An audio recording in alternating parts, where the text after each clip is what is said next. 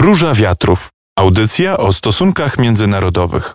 Przy mikrofonie Marcin Uniewski, a moim i waszym gościem w Radio Campus jest pani dr Joanna Gocłowska-Bolek, specjalistka do spraw Ameryki Łacińskiej z Uniwersytetu Warszawskiego. Witam serdecznie pani doktor. Dzień dobry.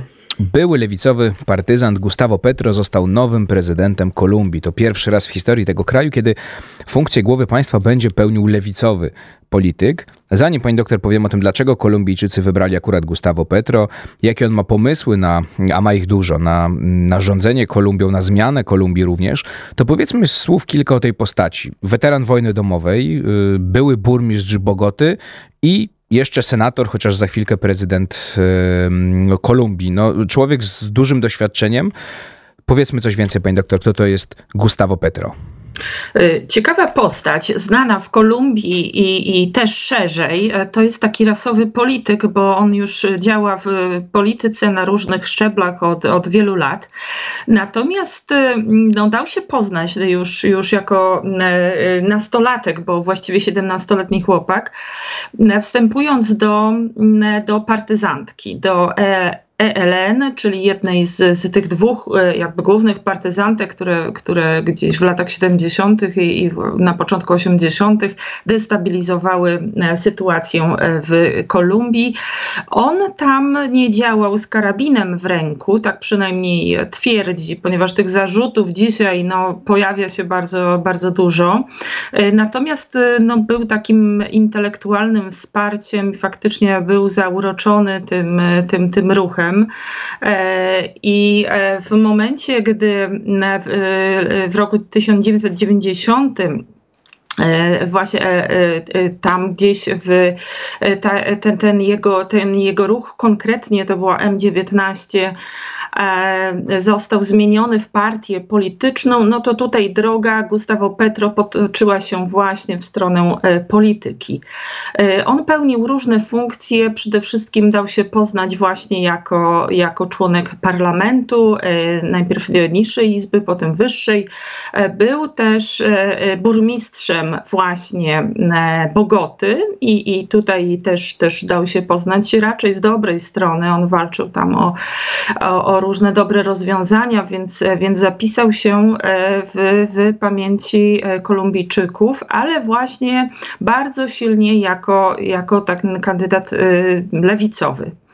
E, on już trzeci raz startował w wyborach prezydenckich. No trzeci raz okazał się dla niego szczęśliwy, natomiast wcześniej brakowało mu tych głosów i wciąż przegrywał z takim tradycyjnym establishmentem, właśnie z tymi e, kandydatami partii e, prawicowych czy, czy centroprawicowych, takich, które od dziesiątków lat w Kolumbii rządziły.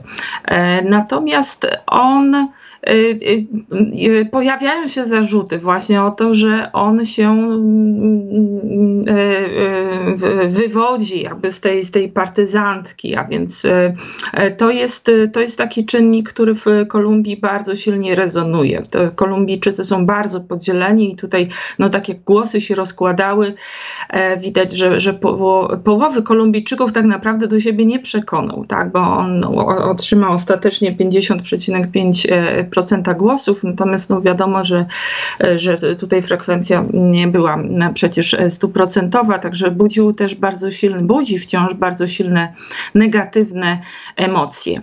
Natomiast musimy też pamiętać, że on się e, bardzo wyraźnie odżegnuje od tej komunistycznej dyktatury, na przykład w stylu kubańskim. Prawda? To e, takie też zarzuty gdzieś tam w tej kampanii wyborczej i w poprzednich kampaniach wyborczych się pojawiały, że że chciałby tutaj w Kolumbii narzucić taki komunistyczny koszmar e, e, określany jako castroczawizm, prawda, z, nawoła, z, z, nawiązaniami do Fidela Castro i, i Hugo Chaveza z sąsiedniej Wenezueli. Natomiast on od tych, e, od tych komunistycznych przywódców bardzo silnie się tutaj e, jednak e, dystansuje, natomiast raczej, raczej idąc idąc w stronę na przykład no, takich lewicowych już obecnych w Ameryce Łacińskiej liderów, jak gdzieś tam ten kirchneryzm jest, jest podobny, czy Argentyna. dzisiaj Gabriel Boric, prawda, w, w Chile, więc tutaj w, chociaż jego, jego ta prezydentura z pewnością będzie inna, to jednak no, tych lewicowych właśnie innych poza, poza kubańskim i wenezuelskim e, wzorcem jest tutaj sporo. Właśnie, pani doktor, to powiedzmy, jakie obietnice wyborcze padły z ust e, Petro, jaki ma pomysł na reformy, no bo one są mm, e, bardzo duże, no rewolucyjne ma te pomysły. Mm, obiecał głębokie zmiany społeczne i gospodarcze, deklaruje walkę z, walkę z nierównościami społecznymi. Społeczeństwo jest oczywiście bardzo podzielone, tak jak pani mm, powiedziała, no on twierdzi, że chce te podziały zakopać. Jakie propozycje konkretnie, a pewne padły w trakcie, w trakcie kampanii wyborczej, no i na, na wiecu, kiedy już ogłaszano, że on został zwycięzcą. No tych propozycji jest rzeczywiście dużo i one pokazują, że, że to ma być drastyczna zmiana w polityce i w gospodarce Kolumbii. E, tutaj chyba e, takim e, najgłośniejszym to będzie chęć opodatkowania największych, e, największych fortun Kolumbijczyków, e, tu w nawiązaniu do tego ogromnego rozwarstwienia społecznego, które jest od dziesiątków lat problemem i teraz, teraz jeszcze wzrosło. No więc e, tam lista powstała 40 najbogatszych Kolumbijczyków, którzy mają tam w sposób jakiś taki specjalny zostać opodatkowani, ale też e, e, chce opodatkować wielkie korporacje i koncerny.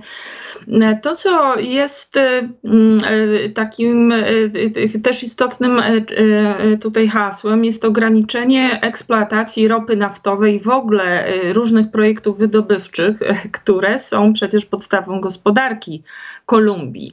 E, I teraz chociaż zostawia na to 12 lat, tak mówisz, to wygaszanie w ogóle sektora wydobywczego ma trwać 12 lat, no to e, tutaj wątpliwości jest oczywiście sporo. Nowe kontrakty mają już nie być podpisywane, co, co e, powoduje no, panikę wśród inwestorów i w ogóle biznesu w, w Kolumbii i takiego międzynarodowego, który tam jest obecny.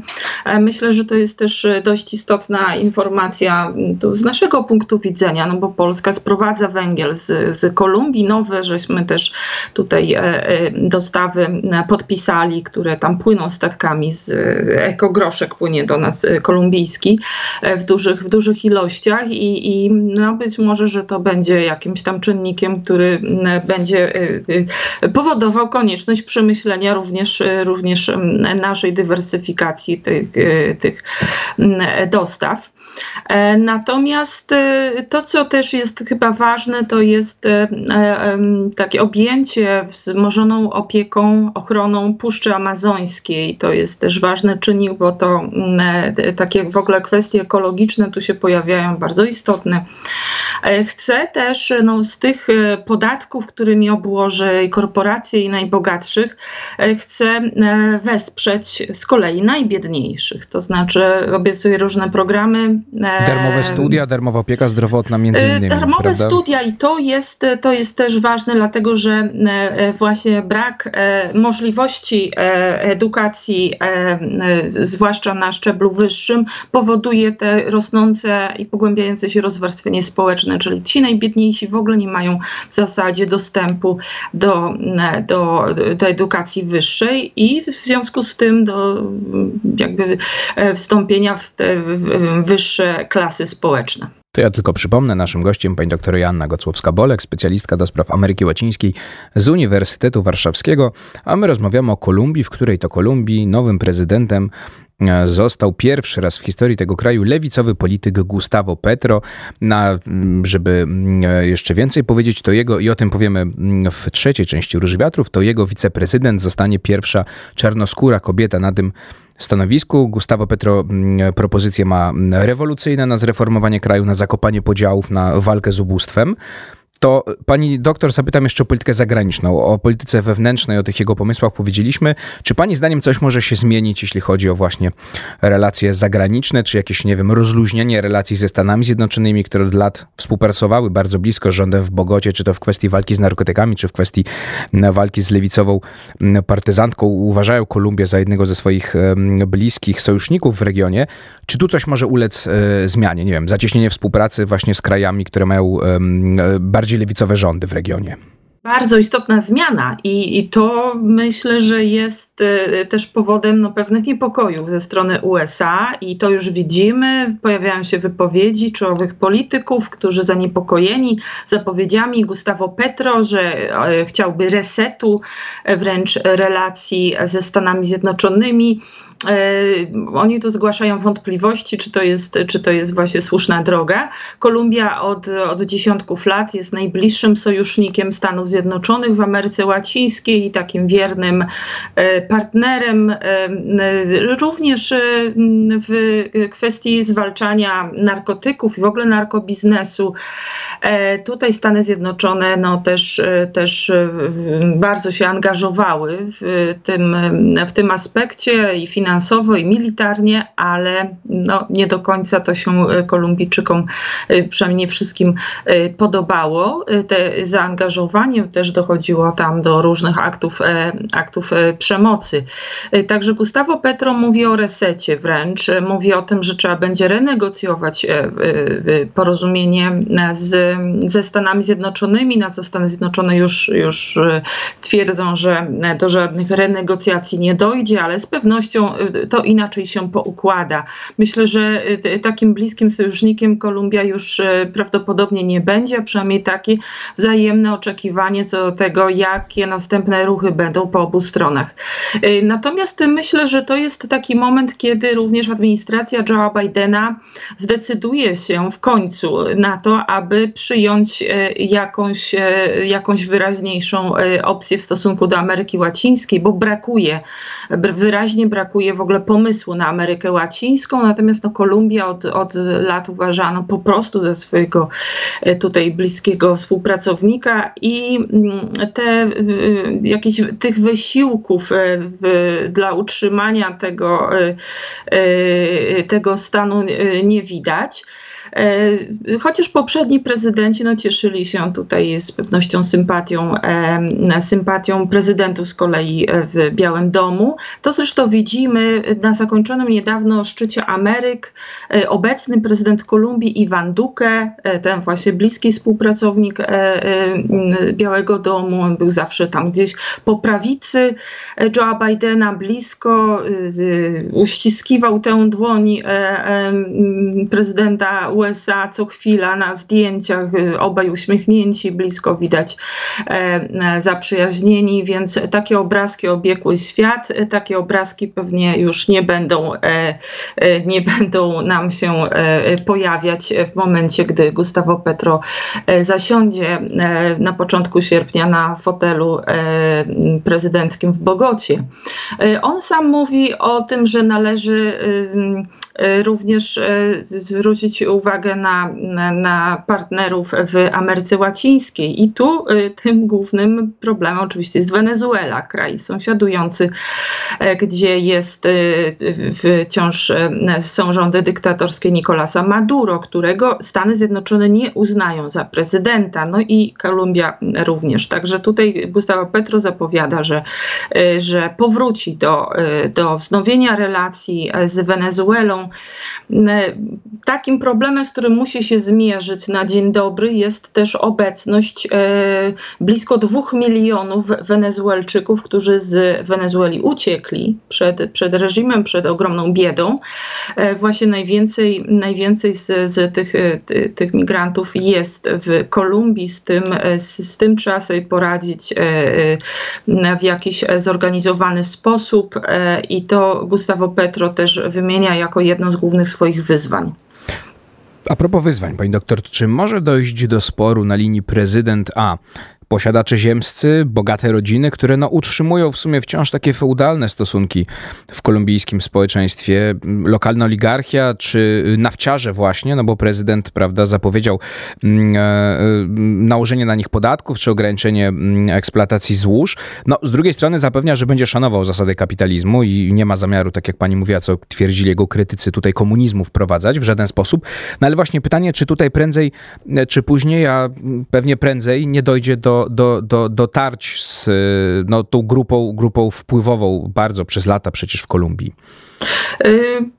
Do takich tarć to właściwie już dochodzi, bo te pomysły, które Gustavo Petro no, z pełnym przekonaniem głosi, e, nie podobają się e, ani tym tradycyjnym oligarchom, ani temu nowocześniejszemu biznesowi, ani e, z całą pewnością międzynarodowym korporacjom, które przecież tam są obecne i, i zwłaszcza w tym przemyśle naftowym i wydobywczym.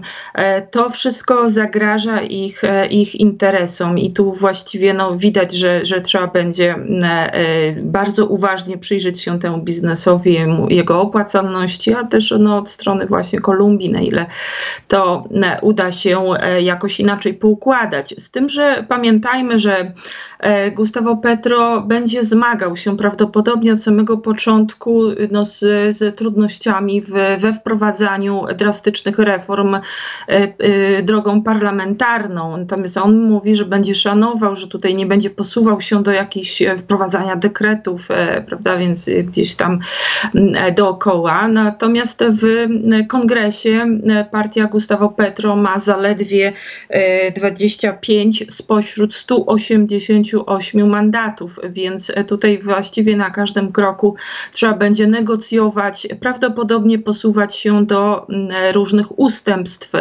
I to będzie, będzie trudna droga, aby drastyczne reformy wprowadzić, ale pamiętajmy, no, że został wybrany, a więc Kolumbijczycy domagają się zmian i e, zwłaszcza no, te pogłębianie się właśnie nierówności, tych przepaści pomiędzy tym, tym wielkim biznesem, tymi elitami, a, e, a biedniejszą częścią społeczeństwa. Tutaj po pandemii e, wynika, tak, nowe, nowe statystyki pokazują, że blisko 40% Kolumbijczyków żyje poniżej granicy ubóstwa, więc to jest, to jest ta część Kolumbii, która domaga domaga się właśnie renegocjacji tych wszystkich umów z wielkim e, biznesem. Doktor Janna Gocłowska-Bolek, specjalistka do spraw Ameryki Łacińskiej, Uniwersytet Warszawski, jest naszym gościem. My rozmawiamy o Kolumbii. W Kolumbii nowym prezydentem zostanie pierwszy raz w historii tego kraju lewicowy polityk Gustavo Petro. Już pani doktor zaczęła pani trochę mówić o tej potrzebie zmiany, jaka mm, jest w, przynajmniej w części społeczeństwa mm, Kolumbii. Dopytam jeszcze w takim razie, mm, no właśnie, co się zmienia, że co wpłynęło na to, że pierwszy raz w historii kraju e, przez dziesiątki lat rządziła prawica, konserwatyści, skrajna, mniej skrajna prawica i pierwszy raz e, lewicowy y, polityk zostaje prezydentem kraju, a jego wiceprezydent, o czym e, zacząłem mówić w poprzedniej części, będzie pierwsza czarnoskóra kobieta na tym stanowisku. No tutaj zagrało kilka czynników, e, z których wszystkie są ważne i one jakby w jednym, w jednym momencie nam tutaj e, współ, współgrają. E, po pierwsze, Kolumbia jest bardzo podzielona. E, I duża część e, e, Kolumbijczyków jednak bardzo silnie wskazuje, że chcą zmiany, że ci tradycyjni politycy nie sprawdzili się, że już po prostu dosyć pokazują czerwoną kartkę, nie chcą tej tradycyjnej, liberalnej prawicy, tych, tych właśnie neoliberal, tego neoliberalizmu narzuconego, jak mówią, z, z, przez Waszyngton, który nie sprawdził się. I tutaj, jeżeli połowa obywateli żyje w biedzie albo, albo cierpi, cierpi wciąż jeszcze wskutek spustoszeń tej, tej półwiecznej wojny domowej, to faktycznie oni wskazują, że należy teraz zająć się również ich e, problemami. E, przypomnijmy też, że w 2016 roku, e, jeszcze, jeszcze poprzednim, przed, przed Iwanem Duque, prezydent Juan Manuel Santos podpisał pokój po, po, po kilku dekadach wojny domowej. Zresztą zanim jeszcze to nastąpiło, otrzymał już nagrodę, pokojową Nagrodę Nobla, więc to był wielki sukces, prawda, wygaszenie tego, tego konfliktu, ale jednak nie wszedł w życie. To znaczy obecny prezydent Iwan Duque no, zrobił dużo, aby jednak to nie zagrało, więc Kolumbijczycy są zmęczeni tym, że to się nie udało, domagają się właśnie zakończenia e, tego. To była ogromna, y, y, ogromna przemoc, zginęło się szacuje około 300 tysięcy osób, prawie 8 milionów utraciło bliskich, zostało, wiele osób zostało przesiedlonych e, przymusowo. E, i chociaż armia FARC poddała się wówczas w 2016, to wciąż, wciąż mamy drugą część partyzantki ELN, E, I tutaj e, oni jeszcze nie złożyli broni, natomiast obiecują, że gdy Gustavo Petro zasiądzie tam na fotelu prezydenckim, to rzeczywiście do negocjacji pokojowych e, dołączą. To sprawia mm, tutaj takie, takie, daje takie oczekiwanie, że rzeczywiście ten terror może się zakończyć w Kolumbii i Kolumbijczycy bardzo na to czekają, ale pojawiają się też nowe kwestie, których w poprzednich kampaniach chyba nie było, a przynajmniej nie wybrzmiało istniały tak, tak dobrze, a teraz już pojawiają się zresztą w innych krajach Ameryki Łacińskiej również, a więc oprócz y, tutaj jeszcze, jeszcze prawda, a nawiązując do tej, do tej e, e, wojny domowej, tej, tej partyzantki, no to oczywiście narkohandel i, i kontrolowanie no, dużej części y, Kolumbii przez, przez grupy y, partyzanckie albo, albo również takie różne paramilitarne, które się ją przemoc, terror i tak dalej. Więc to obiecanie, obiecywanie zakończenia tego rzeczywiście to jest istotne.